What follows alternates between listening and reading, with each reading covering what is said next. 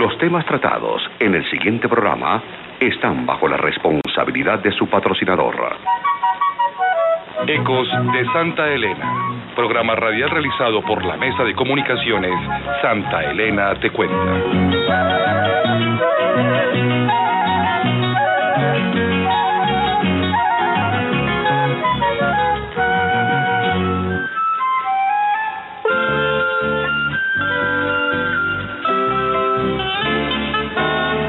¿Qué tal? Bienvenidos a otra emisión de Ecos de Santa Elena, programa realizado por la Mesa de Comunicaciones Santa Elena Te Cuenta. Es para nosotros un enorme placer saludarlos de nuevo hoy 9 de septiembre del 2010. Los estaremos acompañando en esta y otras cinco emisiones en este mismo horario todos los jueves entre las 10 y 30 y las 11 y 30 de la mañana. Este programa radial es posible gracias a los recursos priorizados por la comunidad del corregimiento de Santa Elena en el programa de planeación local y presupuesto participativo de la alcaldía de Medellín en el 2009, orientados al fortalecimiento de los procesos de comunicación corregimentales. Este programa cuenta con el acompañamiento de la Dirección General de Comunicaciones, adscrita a la Secretaría Privada de la Alcaldía de Medellín, y saludamos de paso a nuestra interventora, la comunicadora social Luz Marina Toro Gómez. Les damos la bienvenida entonces a Ecos de Santa Elena, Robinson Salazar Martínez y Carlos Alberto Álvarez, integrantes de la Mesa de Comunicaciones de Santa Elena, quienes los acompañamos hoy en la locución. Le recomendamos que durante el transcurso del programa nos pueden llamar a los teléfonos 411-9012, 410-0090 para hacer las preguntas a nuestros invitados o para aportar a los temas que trataremos el día de hoy. Les pedimos que sean muy concretos en sus aportes, pues como ustedes saben el tiempo en radio es bastante corto. Recuerden, mientras dure el programa, nos pueden llamar a los teléfonos 411-9012, 410-0090.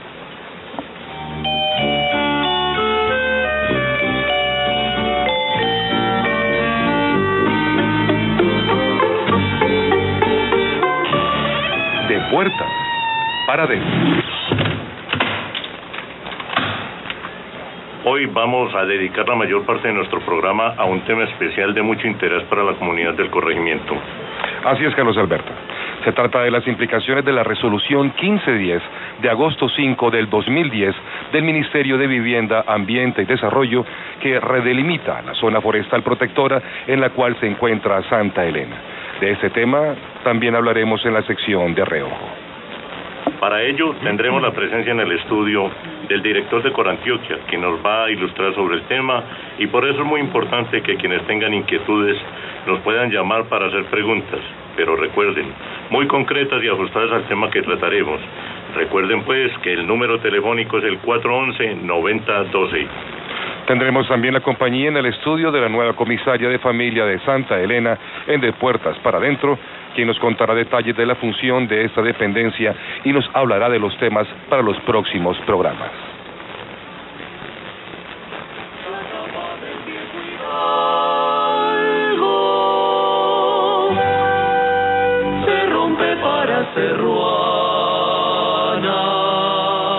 Bueno, muy buenos días. Saludamos a la abogada Sor María Benítez Cartagena, nueva comisaria de familia de Santa Elena. Bienvenida, doctora Sor María. Buenos días y qué gusto tenerla en, en Ecos de Santa Elena.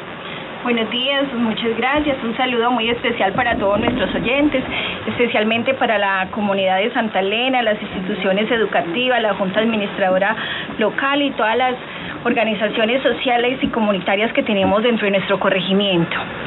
Bueno, usted viene a contarnos, pues eh, está estrenando cargo y, y, le damos la bienvenida por ahí derecho, que es muy complaciente para la comunidad de Santa Elena volverla a tener en un cargo en la Casa de Gobierno. Usted viene a contarle a la comunidad la importancia de su labor como comisaria de familia y para qué le sirve a la comunidad la comisaría de familia. Cuéntenos. Eh, gracias, Ana Isabel. Sí, quiero contarles que el municipio cuenta con la comisaría de familia que está ubicada en el segundo piso de la Casa de Gobierno. Invitar a todos los papás, las mamás, a todas las personas que nos escuchan a que hagan uso de los servicios que tenemos en la comisaría de, la, de familia. Una de nuestras funciones es tramitar todo lo que tiene que ver con violencia intrafamiliar. Entiéndase por violencia intrafamiliar no solamente el maltrato físico, sino también psicológico, sexual si alguna persona es víctima de maltrato, ya sea hombre o mujer, lo invitamos para que acuda a la comisaría de familia. Allí le tenemos un gran equipo psicosocial donde los podemos orientar para que se pueda restablecer esa armonía, esa paz y la unidad familiar. Bueno, eh, también vamos a tener varias eh, intervenciones suyas eh, como comisaria de familia en este programa porque vamos a empezar a tratar eh, algunos de los temas de la violencia intrafamiliar y cómo contarle a la gente eh, para que puedan hacer uso de todos esos servicios y sepan exactamente eh, qué es la violencia intrafamiliar y cómo los afecta. Cuéntenos un poco de cuál es la importancia de ese tema de la violencia intrafamiliar para el corregimiento y, y la gente del corregimiento. Eh, bueno, Ana, es importante tener en cuenta que a veces tenemos hogares donde encontramos violencia intrafamiliar y muchas veces son situaciones que se salen de las manos de los padres, de las madres, son situaciones que vienen de tiempo atrás porque vienen de un hogar donde se vivió el maltrato y se sigue repitiendo la historia. Por eso es importante que seamos conscientes de esta situación que se están dando y sobre todo que, que quieran y tengan esa voluntad de buscar ayuda. Igualmente, eh, el maltrato a veces es contra la mamá, contra el papá, pero esto indirectamente redunda en, el estado emocional de los niños porque ellos indirectamente se están sintiendo maltratados con esta situación. Yo invito a, a cualquier persona de Santa Elena que tenga conocimiento de un caso de maltrato infantil, que se comunique con nosotros, que acuda a la casa de gobierno o que nos llame al teléfono 538-0687 y dé a conocer esta situación. Quiero contarles también que otra de las funciones de la comisaría de familia es en materia de conciliación. Cuando las familias ya no viven juntos, cuando las parejas deciden separarse, es importante entrar a conciliar en materia de alimentos y de regulación de visitas a favor de los menores. Igualmente conciliamos lo que es la custodia y cuidado personal de los niños, las niñas, los adolescentes y la separación de bienes y separación de cuerpos. También es importante recordarles que con la ley de infancia y adolescencia tenemos eh, competencia para para tramitar todo aquello referente a los restablecimientos de los derechos de los niños. Recordemos que desde la Constitución y nuestro ordenamiento jurídico en materia de infancia y adolescencia es muy exigente en relación a los derechos de los niños. Los niños tienen unos derechos como es la salud, la educación, la recreación, a tener una familia y sobre todo a no ser maltratados. Por eso invito a toda la comunidad a que nos visite y puedan hacer uso de todos los servicios que tenemos en la casa de Gobiernos. Este, este tema podrá ser ampliado posteriormente en otros espacios.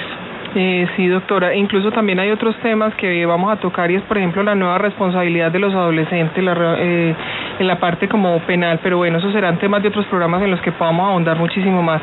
Recordémosle a la comunidad el número telefónico al que se pueden comunicar para eh, eh, asistir a averiguar estos temas. Es el 538-0687. Doctora Sor María, bueno, le agradecemos mucho su, su paso por este programa. Eh, esperamos tenerla nuevamente con nosotros en un, en un futuro programa y ya sabe la comunidad pues que vamos a tener eh, otros temas que tienen que ver con las actividades que hace la Comisaría de Familia. Muchas gracias. Muchas gracias, Ana.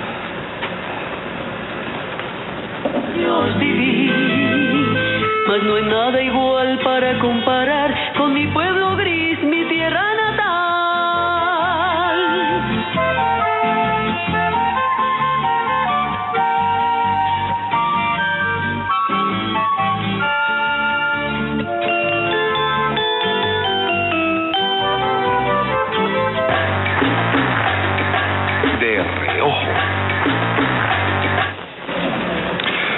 Saludamos a esta hora de la mañana a Luis Alfonso Escobar Trujillo, director de la Corporación Autónoma del Centro de Antioquia, Corantioquia.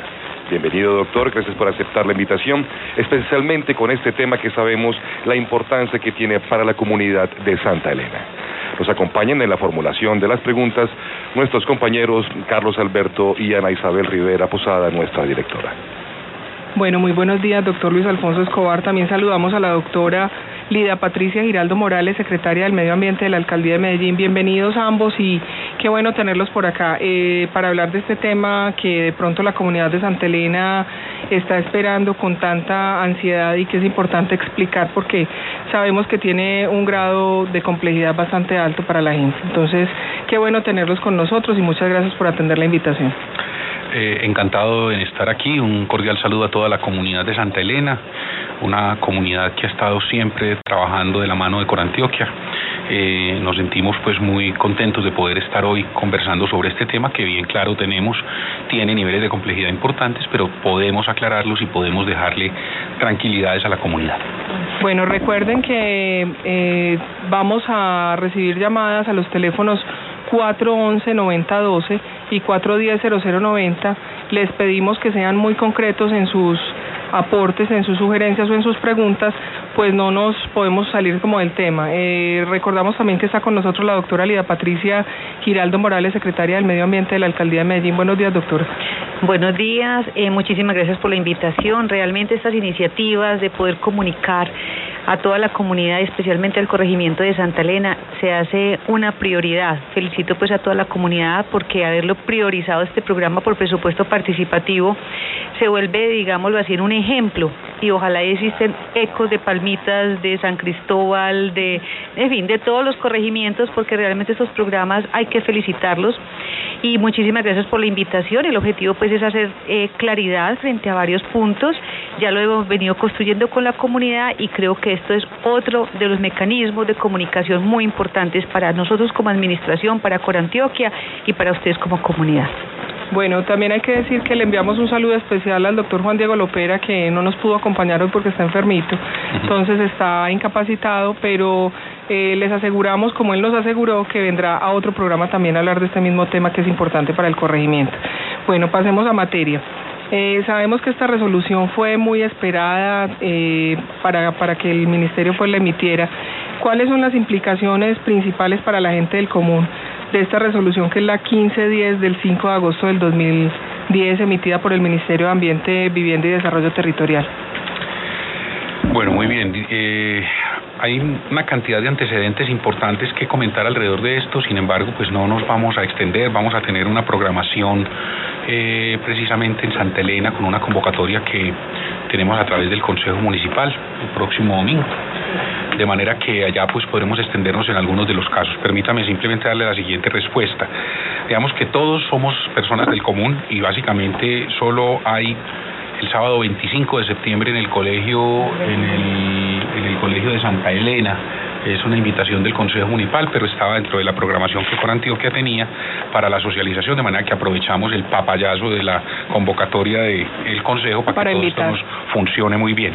Respondo, entonces, ¿cuáles son las implicaciones básicas? La implicación más elemental que tenemos que entender radica en, el, en lo que podríamos llamar el tamaño del predio. Usted tiene un predio pequeñito y ha incluso subdividido su predio en el pasado, probablemente pues entonces usted va a tener más limitaciones que quien tiene un predio relativamente grande y no lo ha subdividido. Esa es la primera implicación, digamos la implicación más directa. Un conjunto de implicaciones adicionales son que en la zona de preservación estricta, eh, que básicamente representa las tierras esencialmente de PM, para que la mayoría nos entendamos, tienen hoy vocación forestal y están en plantaciones o están esencialmente en bosques nativos. Esas eh, tierras permanecerán dentro de la reserva, no la gran ventaja esa suelo de preservación. Hay un segundo suelo que es el de recuperación, que, tendrá, que tiende a ser suelo de preservación en el futuro, que tiene una limitación elemental que tenemos sobre la consecuencia, digamos, fácil para entender de todos, es que los predios que actualmente existen, con las viviendas que actualmente existen, se respetan en sus actuales condiciones. No se permite la subdivisión en ese suelo para la recuperación, ni tampoco una cosa importante que debe saber todo el mundo, las mejoras. Eso es una cosa muy importante de tener en cuenta. El resto del área, que representa mucho más del 50% de lo que quedó efectivamente como área de, reserva, es una zona para el desarrollo, una zona de desarrollo sostenible. Ahí existen dos, dos consideraciones fundamentales. En esa zona eh, las viviendas que existen se respetan y las personas eh, deberán, básicamente, eh, podrán eventualmente hacer mejoras de esas áreas, incluso dependiendo de los tamaños y dependiendo de unas decisiones que más adelante deberán tomarse alrededor de las densidades, podrán eventualmente llegar a subdividir pero estas personas deberán dejar al menos el 25% del predio en bosque, es esencialmente lo que se pide. Pero en los predios nuevos, es decir, cuando se logran estas subdivisiones por los tamaños de predio, Esos predios nuevos solo podrán construir en el 20% del resto del área deberá ser manejada en, eh, en zona forestal o en arreglos agroforestales. ¿Qué significa eso? Que podemos tener, por ejemplo, siembra de tomate, de árbol con bosque o podemos tener una mezcla de aguacate con productos forestales. Para que sí existe la posibilidad de utilizar pues eh, el suelo en términos productivos, pero lo que se sustrae de la reserva, es decir, más de la mitad de lo que había originalmente, es la que tiene toda la capacidad de subdivisiones, la capacidad de construir nuevas parcelaciones o de generar actividades económicas adicionales. Están por fuera de la reserva y eso fue lo que se logró organizar. Ahí de pronto surge una pregunta, doctor, y es si de pronto alguien tiene un predio, como usted lo está mencionando, debe dejar el 25% eh, como de protección en su propio predio. Si no le alcanza el predio para que ese 25% de protección se deje, ¿qué, qué pasa? O sea, ¿qué, ¿qué pasa ahí con esos predios que la gente de pronto no son muy grandes? Ese es el tamaño de predio, o sea, por eso lo decía, la afectación depende del tamaño de predio. Si finalmente una persona tiene un lote de 450 metros y construye una vivienda de, de, de 250, pues ahí estamos en una situación completamente diferente. De forma tal que, que, que el efecto sobre esos predios es más difícil de calcular y tendremos que entrar a regularlo con el municipio eh, en el inmediato futuro.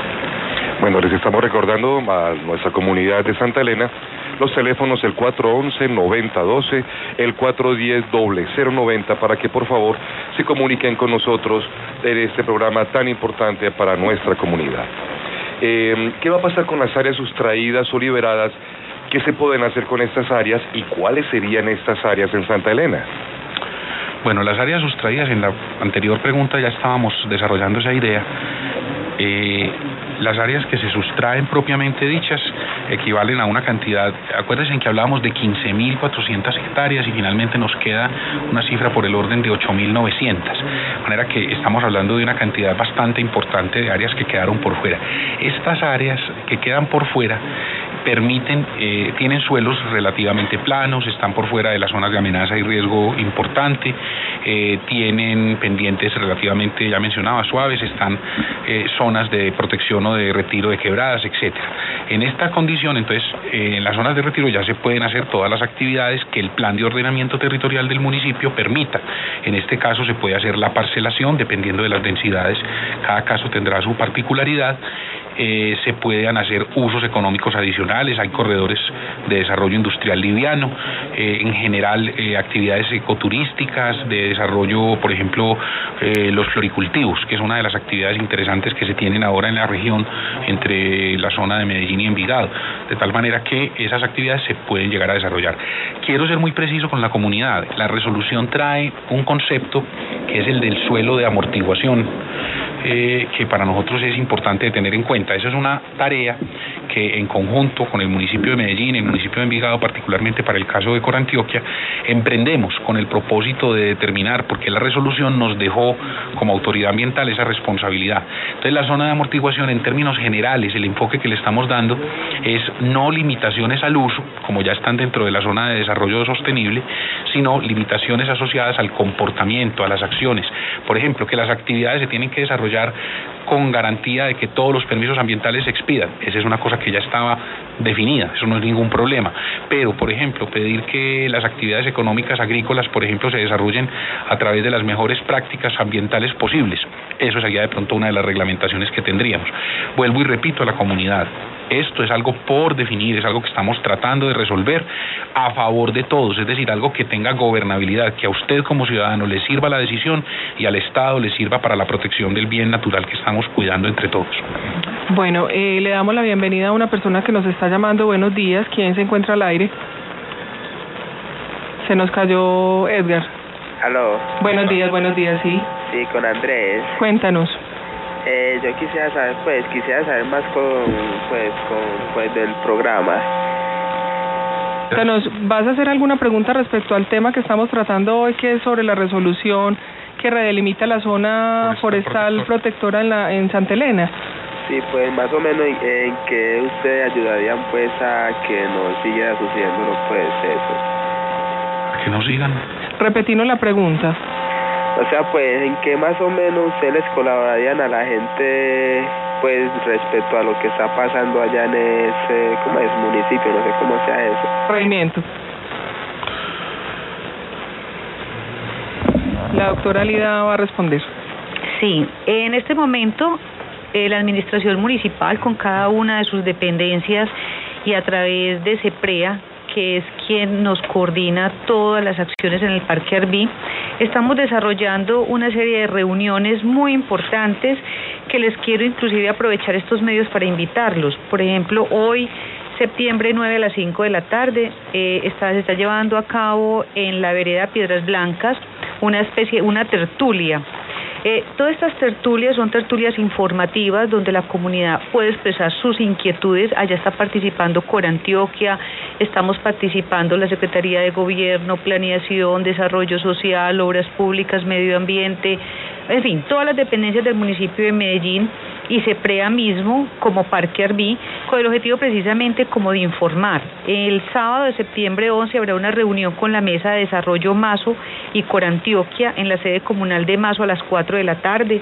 El septiembre 18 hay una mesa de desarrollo local en Piedras Blancas a las 4 de la tarde. Eh, en la escuela y el lunes 20 de septiembre estamos invitando a toda la comunidad en la parte central de Santa Elena a las 6 de la tarde, precisamente para informar con mapas, con todos los entes que estamos trabajando en el tema para informar en qué consiste la resolución, cuál es esa zona de amortiguación, cuáles son esas, esas áreas, digámoslo así, que define precisamente el de uso de preservación, de restauración, de sostenibilidad, para que la comunidad esté enterada. Entonces es muy importante que ustedes asistan porque allí vamos a estar todos nosotros informándole a la comunidad y invitarlos y que ustedes asistan es fundamental. Entonces la invitación precisamente es que estamos trabajando todos unidos en torno precisamente a dar una garantía de la información para que con esa garantía de la información estemos todos enterados y no tengamos, digamos, problemas frente a este tema. Volvamos a invitar a la comunidad, incluso doctor Luis Alfonso, a la reunión que hay el sábado. Es el sábado en la institución educativa de Santa Elena, ¿a partir de qué horas? Es el 20, ah, es el 25, perdón, sí, estamos desinformando. Descuadremos y volvamos a cuadrar. Hay tiempo, 25 de septiembre. No este fin de semana, sino el otro. El próximo, sí. ¿A partir de qué horas? Ese es a las 9 de la mañana. y este fin de semana, la doctora nos estaba contando la reunión del 11 de septiembre a las 4 de la tarde eh, como parte de la Mesa de Desarrollo Local de la Vereda Piedras Blancas. La comunidad tiene que estar muy atenta porque eso hace parte de la, de la responsabilidad, de la corresponsabilidad que tiene la comunidad en informarse y en asistir a este tipo de reuniones. Bueno. Eh, con los buenos días nuevamente a la doctora Lida y al doctor Luis Alfonso. ¿Qué va a pasar con las construcciones nuevas que hay dentro de la zona que sigue clasificada como reserva? ¿Y qué actividades se pueden realizar dentro del área de la reserva? Bueno, ¿qué va a pasar con las construcciones nuevas? Entonces, nuevas en la zona de reserva, acuérdense que está clasificada en tres sectorcitos. Uno, que es la zona de conservación o preservación, llamémoslo así, la zona de recuperación y la zona para desarrollo sostenible. Solo en la zona de desarrollo sostenible de la reserva, se va a prestar el mapa, se podrán eh, obtener eh, específicamente las posibilidades de construcciones nuevas cuando el predio, de acuerdo al plan de ordenamiento y a las eh, densidades establecidas, permita la división.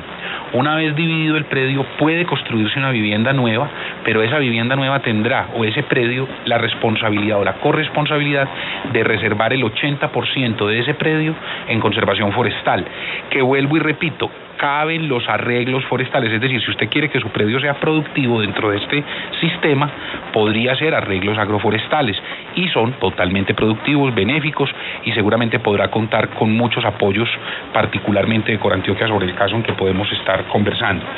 ¿Qué se puede hacer o realizar en la zona forestal? Que es la segunda parte de esta pregunta. Entonces, la clave es entender cuáles son los objetivos de conservación de la zona de reserva. ¿Cuáles son esos objetivos de conservación? Primero que todo, son las actividades que permitan proteger, restaurar y conservar los ecosistemas andinos que albergan las especies de flora y fauna que son importantes y que garantizan a través de su cobertura la estructura ecológica principal del Valle de Aburrá y del Valle de San Nicolás principalmente entonces la protección de los suelos de cenizas que son supremamente importantes. Segundo, el otro objetivo es proteger el agua y las zonas de recarga de acuíferos.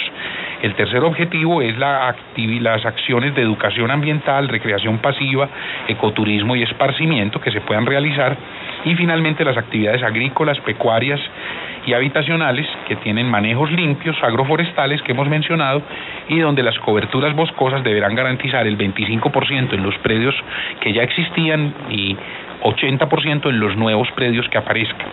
Ese ejercicio, reitero, no contraviene el desarrollo económico, lo que necesita es simplemente una forma de hacerse ese desarrollo económico en armonía con un territorio que debe ser protegido.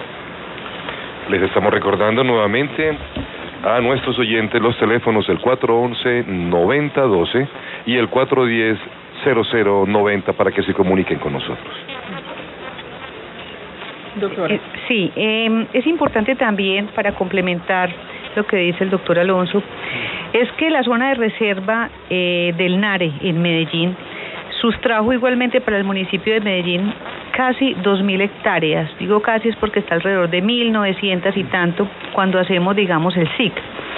Y que hay unas veredas involucradas y que es importante que yo sé que la, la comunidad está ansiosa de saber cuáles son las áreas. Por ejemplo, Media Luna tenía antes en la, en la zona de reserva 148.4 hectáreas y con la sustracción, o sea, con la nueva resolución quedó en 44.45. Discúlpeme, expliquemos esos 44.45 entonces son qué? ¿Quedaron afuera, quedaron adentro, hacen parte de la reserva o cómo es la nueva consideración de esas 44 hectáreas? Entonces, lo que estamos hablando es que se sustrajeron cerca de 142 hectáreas. ¿Sí? y que quedan 44.45 en, la, zona de reserva, ¿sí? Pero y la, sí, o, la zona de preservación que no sabemos en cuál de las categorías. Por eso los estamos invitando precisamente con Cora Antioquia, con corregidores, con eh, toda la administración municipal, con planeación para que el día 20 de septiembre a las 6 de la tarde en la centralidad de Santa Elena estemos presentes porque vamos a aclarar qué áreas de cada una de estas veredas quedaron sustraídas y especialmente también cómo hacer ese trabajo y que estamos articulando conjuntamente con Corantioquia, que es una zona de transición o de amortiguación. La ley, ¿por qué lo dice y qué lo contempla? ¿Cómo vamos a trabajar el POT? Entonces la invitación para ese 20 de septiembre va a llegar en todos los medios, de todas las formas, para que se hagan presentes. Otras áreas, por ejemplo, en el plan que antes existían 483.51 hectáreas, quedaron todas sustraídas. ¿sí? Eh, igualmente el llano, que habían 211.81 hectáreas, quedaron todas sustraídas. ¿Sí? Y Santa Elena en el sector central habían 321.55 hectáreas, quedaron todas sustraídas. Pero existen igualmente todavía unas colitas, por ejemplo el cerro que tenía 174.41 hectáreas, queda todavía una colita de .76 hectáreas, o sea, 760 metros cuadrados que están todavía en una zona de reserva y todo lo otro salió. Pero eso seguramente tendrá que ver con zonas que están protegiendo fuentes de agua. Eh, entonces, esa, eh, eh, eso es lo que queremos igualmente porque yo sé que la comunidad va a querer hacer una lupa de su predio, de su situación y eso es lo que queremos empezar igualmente, tanto en esta construcción que estamos haciendo conjuntamente con Corantioquia y con todas las dependencias del municipio de Medellín, explicarle a todos los habitantes de Santa Elena cómo es este proceso, por qué esto no se soluciona y qué es una zona de reserva, por qué estoy o no estoy, pero igualmente cómo afecta un POT y cómo afecta igualmente unos permisos de licenciamiento de construcción. Ana Isabel, dame un tirito aquí muy rápido y le explico a la comunidad una cosita importante. A partir del lunes 21 de septiembre hasta el 30 de septiembre, y en la misma idea que ella estaba explicándonos, Cor Antioquia abre un consultorio para la atención al público. Ah, ese Zoom, ese, ese, acercamiento al que se refería Lida, es precisamente lo que podemos hacer.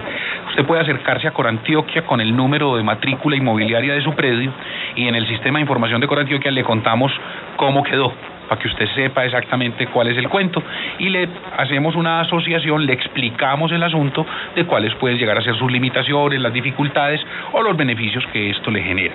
Pero entonces le repito, un consultorio para la atención al público entre el lunes 21 eh, de, al jueves 30 de septiembre en las instalaciones de Corantioquia. Lo único que hay que hacer es ir a Corantioquia y Tiene que ser personalmente. Sí, debe ser puede ir por cualquier persona, o sea, no nos interesa si usted es o no el representante de ese predio. Lleve el número de matrícula, nosotros le decimos qué sabemos de ese número de matrícula. ¿En qué horario, doctor, para que la gente llegue? Horario de oficina, trabajamos de 7 y media a 12.30, de 1.30 a 5 y 30 y los viernes, bueno, aquí cabe un, no cabe el viernes, hasta las 5 y media de la tarde. y va a estar la, el viernes hasta las 4 y media. Pero esa información se va a precisar más el lunes 20 de septiembre con respecto a las restricciones ambientales, pero igualmente con respecto a las restricciones que ya esta, nueva resolución nos empieza, digamos, a imponer eh, desde el Ministerio del Medio Ambiente.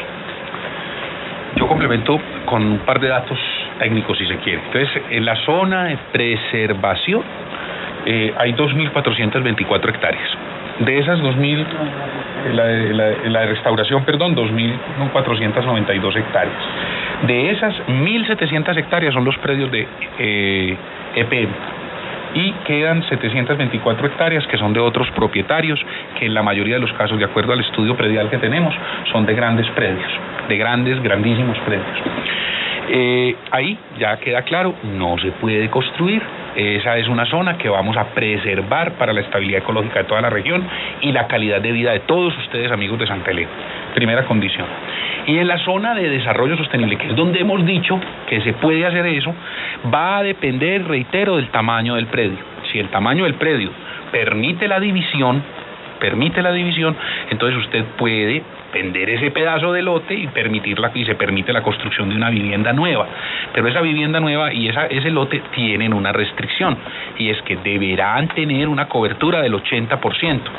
Esa cobertura, lo que es muy bueno, es que no quedó restringida simplemente a que fuera un proceso forestal, un proceso forestal, aunque también es una actividad económica perfectamente válida. Lo que estamos diciendo es que en arreglos agroforestales usted puede sacarle todo el provecho al predio. De manera que usted puede, vuelvo y repito, sembrar aguacate o sembrar tomate de árbol. Por ejemplo, si vamos a sembrar tomate de árbol, tomate de árbol tiene un uso absolutamente violento de los agroquímicos. Aquí tendría que ser un tomate de árbol de bajo impacto, tendría que ser, por ejemplo, el, agua, el, el, el orgánico. Es un ejemplo de lo que tenemos que hacer. Esas son las modificaciones comportamentales a las que probablemente también vamos a ir llevando la zona de amortiguación, donde no vamos a probablemente, esto está en discusión, vamos a trabajar restricciones al comportamiento o por lo menos condicionamientos al comportamiento más que al uso, más que a la restricción a la propiedad en sí misma, que es lo que hizo obviamente la resolución, en donde yo diría que lo mejor que se pudo haber sacado es dejar, o mejor, haber dejado claro la estructura de esta zona, porque la norma existía a pesar de que no lo hubiéramos aplicado de manera efectiva. Y apenas hace tres años esa norma viene a tener un conocimiento por parte de la comunidad de Corantioquia, del municipio de Medellín. O sea que de alguna manera lo que se va a premiar es como la actitud de las personas frente al uso del territorio. Claro. Digamos como, como conductas más limpias, eh, trabajo de pronto más orgánico para que se puedan de todas formas hacer unos aprovechamientos, pero eh, de manera de manera más consciente pues como con el medio ambiente. Es así o, Ana, estamos equivocados Ana tú lo has dicho y, y esto no es fácil entenderlo. Realmente lo entendemos cuando empezamos a tener mesas de trabajo como las que estamos mirando, cuando miramos ya en detalle qué podemos hacer, qué podemos construir, cómo lo podemos construir.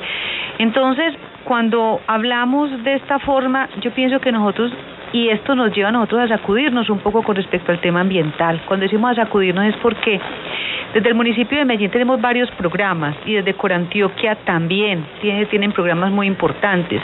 En este momento tenemos un programa de mecanismo de desarrollo limpio, MDL, donde le estamos invitando a la comunidad a que siembre en arreglos agroforestales, silvopastoriles.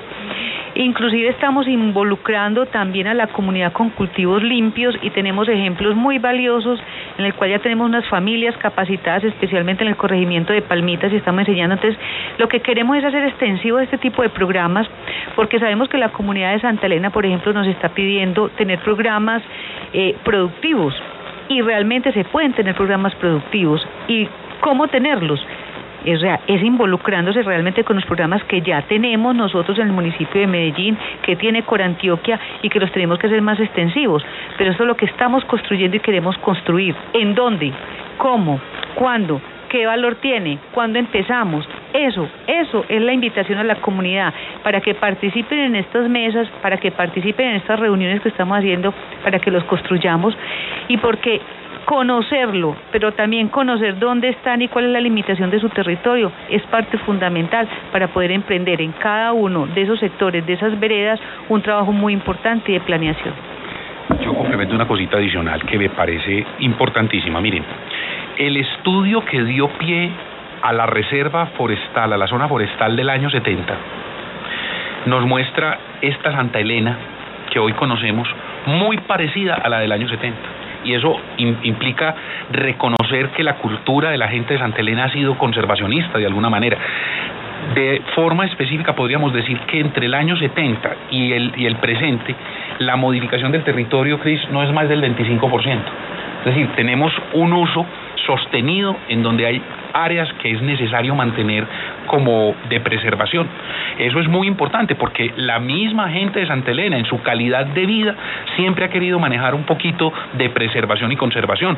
Lo que hemos tenido es un problema de tamaño de predios en donde la gente ha tenido que ir subdividiendo, subdividiendo, subdividiendo, hasta que ya se volvió ilegal. Pero en general la persona de Santa Elena ha sido un conservacionista en cierta forma.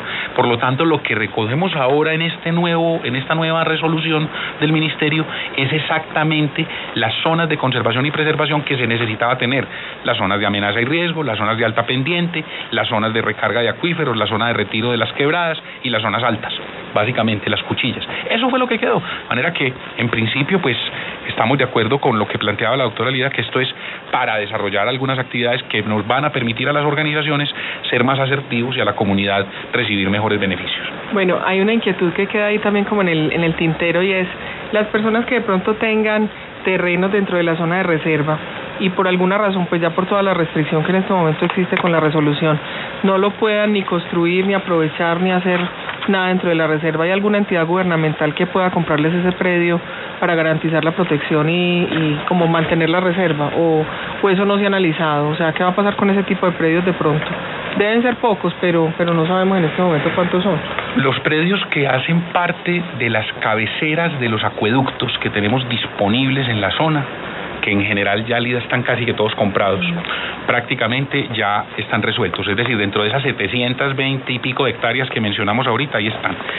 Yo tengo que ser también muy contundente.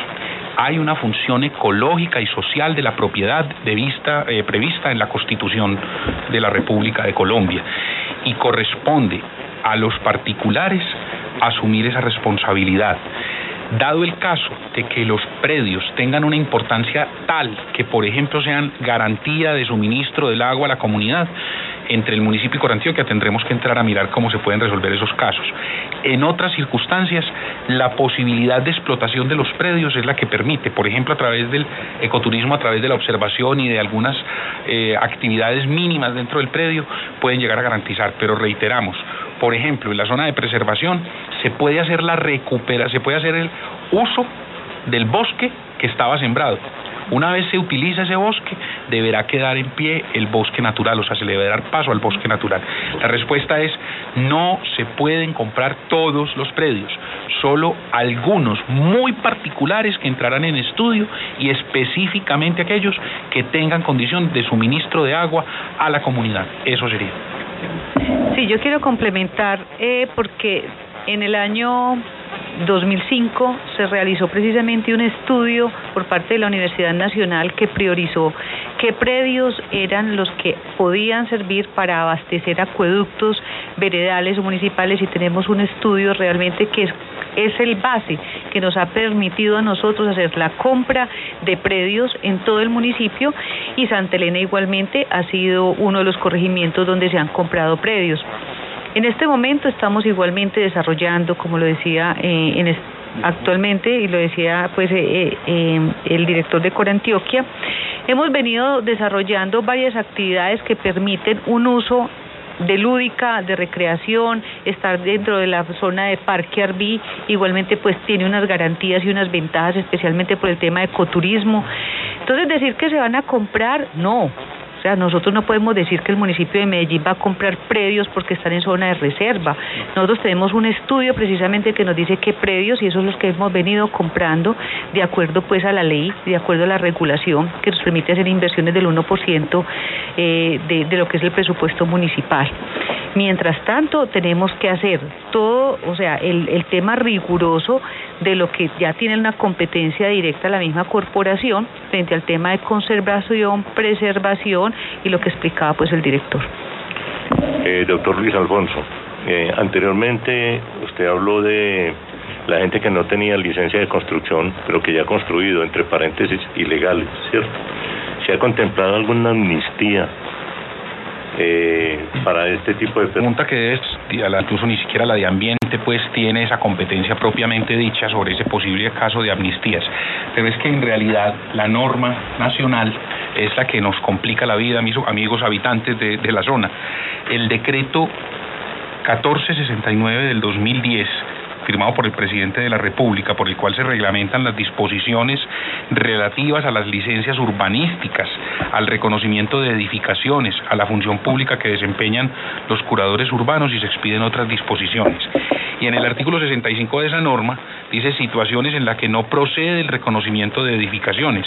Y dice que no procede en las áreas o zonas de protección ambiental o suelo clasificado como de protección en el plan de ordenamiento territorial. Entonces es en el plan de ordenamiento donde tendremos que ir revisando ese asunto. ¿Cuál es el principal problema que tenemos? Reitero y, lo, y soy hasta cansón y me van a decir que soy muy repetitivo, pero es que depende del tamaño del predio. La situación se nos empezó a complicar en Santa Elena, es cuando la subdivisión del predio llegó a ser tan pequeña ¿cierto? Que ya es inviable desde la perspectiva de planificación. Y ahí es donde me parece muy difícil lograr la amnistía. Probablemente el municipio tendrá que encontrar una solución a esta situación pero efectivamente quien construyó sin los respectivos permisos tiene que estar sometido a las normas y eso pues eventualmente el municipio tampoco puede resolverlo de manera olímpica, discúlpeme la expresión. Eh, doctor, le hago una preguntita adicional. En esta... Eh, en esta eh, consultoría que se va a hacer para la comunidad, eh, van a estar todos los entes que están comprometidos con este en el consultorio. Sí. En el consultorio está Corantioquia con su sistema de información, con el plano de toda la reserva, con las categorías de preservación que les he mencionado y lo que vamos a contarle a la gente es directamente una profesional, la doctora Cristina, una ingeniera forestal, con la profesional del sistema de información geográfico, van a recoger la cédula catastral suya y, caso le por vamos caso. caso por caso porque es cada quien el que quiera. A veces hemos estado hasta pensando si esas cuatro días le pudiéramos hacer hasta una consulta telefónica. De pronto vamos a ver si podemos instalar eso, porque en realidad es lo más simple. Lo que estamos diciendo es, dígame el número de su cédula catastral y yo le digo en qué quedó, si quedó adentro, si quedó afuera y si quedó adentro, vaya y mire la resolución en tal pedacito, en tal artículo, para que se refiera directamente a lo que puede y no puede hacer dentro de su predio. O sea, es facilitarle las Y si quedó por fuera, maravilloso. Yo quiero complementar otra cosita y es que realmente el municipio de Medellín y realmente la dirección de planeación no nosotros no nos inventamos las leyes, pues realmente nosotros tenemos que cumplirlas como municipio y realmente hay leyes que nos bajan desde el mismo, o sea, desde la misma directriz nacional cuando nos dicen cuáles son las áreas mínimas. Entonces, realmente esa imposición de las áreas mínimas no las estamos imponiendo nosotros como municipio de Medellín. Cuando hablamos de zonas de preservación, conservación, tampoco las está diciendo directamente el municipio de Medellín. ¿Qué hace el municipio de Medellín? Superpone toda la información y que eso es la información que va a dar inclusive con Antioquia para poder decir cuáles son las limitaciones realmente que usted está teniendo en este momento. ¿Qué hace una actualización de POT? Lo que hace realmente es coger todas las actualizaciones que vienen desde el gobierno nacional a través del ministerio eh, y la corporación para poder decir usted cómo puede actuar en un territorio. O sea, ese es un resumen de superposición. Doctora Lida o doctor Luis Alfonso, ¿qué otras eh, restricciones continúan vigentes para poder construir o hacer mejoras en Santa Elena? Bueno, entonces eh, vuelvo otra vez a caer en, en- en- no, que, pero no, no es tanto eso, sino que restricciones quedan. Entonces volvemos al punto. En la zona de, de unidad, de hoy que si usted no está en una zona de más o menos una pendiente importante, ni muy cerquita de una quebrada, ni metido en una en una recarga de acuífero, es decir, en la zona donde se cargan los nacimientos, no el nacimiento, sino un poquito más atrás. Entonces, eh, normalmente no queda dentro de la zona. Sin embargo, la zona de desarrollo, como se trata de, una, de un altiplano y esta es una zona relativamente homogénea, entonces lo que queda por fuera que es lo que es importante para entender, no tiene las limitaciones de la reserva, pero queda con las limitaciones que traía del ordenamiento territorial, en donde se planteaban suelos de protección, en donde, por ejemplo, las densidades en algunos casos son altísimas. En suelos de protección, las densidades son 38 hectáreas por vivienda. Eso es una preservación importantísima, pero tiene la lógica de que efectivamente no se pueden ocupar esos suelos. ¿Qué es otra cosa importante que destacar? Se pueden construir o se pueden desarrollar actividades económicas alrededor, por ejemplo, de los corredores viales, que es una de las cosas importantes que muchas personas estaban preocupadas, si se podían o no construir colegios, si se podían o no construir floricultivos, si se podían o no tener universidades, etcétera, por el estilo de esas preguntas, todo ese corredor con esas habilidades del suelo, con esa capacidad del suelo quedó libre, lo quedará mucho más preciso, con toda la claridad. Reitero, solamente se puede construir en predios dentro de la reserva que hagan parte del, suelo de desarrollo sostenible. Cuando están dentro de ese suelo de desarrollo sostenible se pueden dividir. Las viviendas que existían se pueden mejorar y el suelo subdividido puede entrar a construir una vivienda. Esa vivienda tendrá que tener un predio con el 80% del suelo conservado en arreglos forestales o agroforestales. Bueno, eh, dentro de las preguntas que nos había formulado algunas personas de la comunidad está una que nos había hecho el presidente de la Socomunal, Leonardo Grajales, y es cuál es la nueva densidad que se requiere para solicitar licencia de construcción en las zonas consideradas como suelo suburbano. ¿Hay alguna modificación al respecto? ¿Qué ha pasado? Bueno, contemos un poquito. Eso es exactamente lo que tiene que ver con la revisión del POT, con la, con, con el y organizarlo. Para lo cual hay una cosa que esto sí puede ser una noticia importante para la gente. Eran las densidades que conocía el municipio y que conocía la gente, que esas las impone por Antioquia por eh, obra de la ley. Vamos a revisarlas a la luz de estas nuevas, eso es exactamente el trabajo que concretamos el día de ayer en la oficina de planeación y con la doctora Lida para empezar la revisión del POT, para lo cual Corantioquia se baja de las actuales densidades que tiene y las ajustaremos coordinadamente con el municipio. Pero por favor tengan presente amigos de la comunidad, mediante una técnica que sirva precisamente para la definición numérica. Es decir, no puede ser porque a mí me parece, porque yo tengo, creo que tal cosa, sino porque resulta como producto de un método paramétrico, o sea, de un método que nos permita ponerle números a las cosas, de tal manera que al final usted se acerca a mí, a la corporación o al municipio y le podamos dar una respuesta que es general para todos y que no es particular para cada uno. Eso es muy importante. Entonces ahí vamos a tener probablemente algunas pequeñas modificaciones porque somos conscientes de que las densidades que Corantioquia impuso en la zona de Santa Son relativamente restrictivas. Responden a un método en el que se calcularon cerca de ocho variables y que cada una de esas variables tenía un peso específico y da esos números al final de la historia. Con la nueva información vamos a revisar esas variables, las mismas probablemente, y nos daremos cuenta de que podemos mejorar la densidad, es decir, podremos tener eventualmente más viviendas en una determinada área. Pero no se hagan muchas ilusiones, la variación no deberá ser muy sustantiva, más o menos parecida a lo que teníamos. O sea que eso entra como en una especie de periodo de transición ahí mientras mientras se definen las nuevas densidades. Sí, en este momento empezamos a trabajar, realmente es una competencia de la corporación pero nos afecta igualmente al municipio de Medellín y por eso vamos a hacer y comenzamos a hacer un trabajo conjunto precisamente para mirar esas variables, cuáles son las variables dónde están y a la luz de, su, super, de superposición precisamente de esta resolución, la nueva del ministerio y cuáles son esas zonas que quedan. Este es un trabajo que se va a hacer muy serio para más o menos tener unos resultados y una respuesta creo que más o menos en un mes. Doctor Luis Alfonso y doctora Lida, perdón, ¿qué van a pasar con estas construcciones que están eh, al lado de caños y quebradas en el corregimiento? Esa pregunta es malvada. Lo digo y me río y me perdona la comunidad, porque es que precisamente uno de los aspectos fundamentales es preservar los retiros. Entonces, las viviendas que están sobre retiros tienen una condición de ilegalidad. El municipio probablemente, tendremos que ser muy justos en lo que haya dicho el municipio en su momento, no autorizó esas viviendas al lado de las quebradas o sobre las quebradas, como es el caso en que estamos. Entonces ahí definitivamente esas entran dentro de ese jueguito que hemos venido diciendo de las construcciones que habrá que revisar, que hacen parte de la ilegalidad y que no sabemos al final de la historia si se podrá pues hacer una eh, exoneración o cosas. Yo no creo que eso pueda llegar a suceder. Yo quiero decirles una cosita respecto a la otra pregunta que me parece clave y es que hay una variable en la determinación de las densidades que es absolutamente crítica, Lidia Diana, y es la unidad agrícola familiar. Eso es un concepto técnico que no lo produce ni el municipio ni Corantioquia, sino que sale del INCODER y del Departamento Nacional de Planeación. La unidad agrícola familiar determina cuál es la cantidad de área mínima que debería tener una finca para desarrollarse productivamente. Entonces, en el caso de Santa Elena, particularmente en esta zona, para el caso de Medellín, y en el caso de Envigado, las UAF han resultado altísimas. Esas son demasiado grandes y entonces hacen que las densidades de construcción como consecuencia sean muy grandes. Yo quiero poner el ejemplo de Envigado para que me entiendan qué es lo que pasa. En Envigado la UAF se calcula con base, como en todos los municipios, entre dos sistemas productivos que eventualmente sean representativos de, la, de, ese territorio. Imagínense, la UAF de Envigado calculó a los moreros ¿cierto? Las áreas basadas en los moreros, pero también a las fincas de eh, ganado de Lidia, de, toros de Lidia. Total, que la UAF, por ejemplo, en Envigado es del orden de 7.2 hectáreas.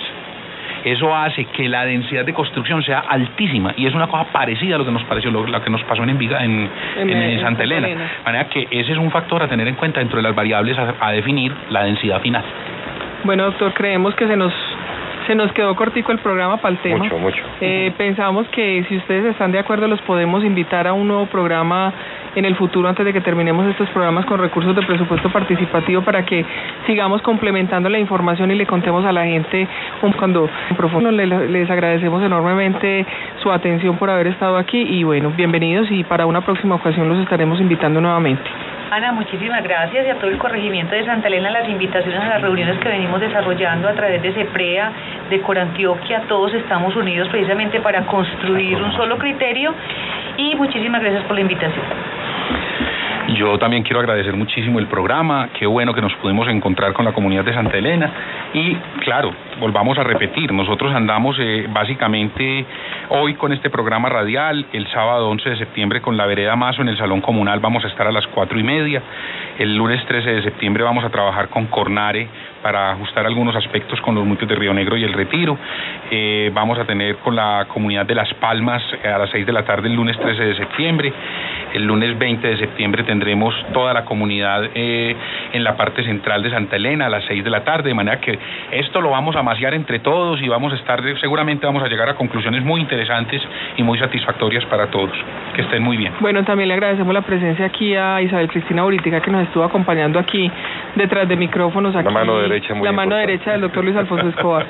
bueno, eh, hasta aquí llegamos con este programa de hoy. Antes de, de darle paso a los compañeros para despedir el programa, es importante que recuerden que este domingo tenemos en el Parque Central de Santa Elena la Feria de los Empresarios Creativos. Es la feria de las personas que participaron en el concurso de Capital Semilla y allá van a estar presentando sus productos y todos los servicios. Así que los esperamos de 9 de la mañana a 5 de la tarde. Ojalá nos acompañen y puedan estar en Santa Elena eh, conociendo todas las iniciativas de emprendedores del corregimiento. Al doctor Luis Alfonso Escobar, muchas gracias. A la doctora Lida Patricia Giraldo, mil gracias. Y también a Isabel Cristina Uritica. Agradecemos su presencia en este programa y sus aportes para que la comunidad pueda entender este tema crucial para el desarrollo de Santa Elena. Hasta aquí los acompañamos el día de hoy. Por ahora nos despedimos y recuerden escuchar nuestra próxima emisión el jueves 16 de septiembre, de septiembre a las 10 y 30 de la mañana por esta misma frecuencia, la 1080M de Caracol.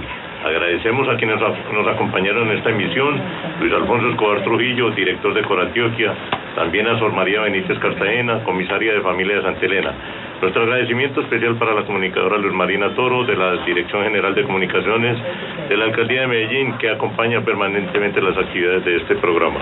Ecos de Santa Elena es un programa radial realizado por la Mesa de Comunicaciones Santa Elena Te Cuenta, con recursos priorizados por la comunidad en el programa de planeación local y presupuesto participativo de la Alcaldía de Medellín. Participamos Robinson Salazar Martínez y Carlos Alberto Álvarez en la locución. Juan Pablo Hoyo Salazar, coordinador de la Mesa de Comunicaciones Santa Elena Te Cuenta. Jorge Quiseno Gil, del SIMPAT, y Carlos Andrés Hernández, comunicador de la Casa de Gobierno de Santa Elena, en la elaboración y realización de los distintos temas y secciones, bajo la dirección de la comunicadora social Ana Isabel Rivera Posada. El programa contó con el acompañamiento técnico de nuestro control Edgar Restrepo más conocido como Peligro, de Caracol en esta 1080, a quien también le damos las gracias por la paciencia con estos novatos. Y por supuesto, el mayor agradecimiento es para ustedes que nos escuchan. Les recordamos que para las sugerencias y comentarios pueden escribirnos a ecodesantaelena.gmail.com y los esperamos en la próxima emisión de Eco de Santa Elena el jueves 16 de septiembre a partir de las 10 y 30 de la mañana por la frecuencia 1080 de Caracol en la AM. Para terminar el programa de hoy, lo dejamos con una frase de Winston Churchill. Un fanático es alguien que no puede cambiar de opinión y no quiere cambiar de tema. Nos vemos dentro de ocho días. Y hasta aquí, Ecos de Santa Elena, programa radial realizado por la Mesa de Comunicaciones Santa Elena Te Cuenta.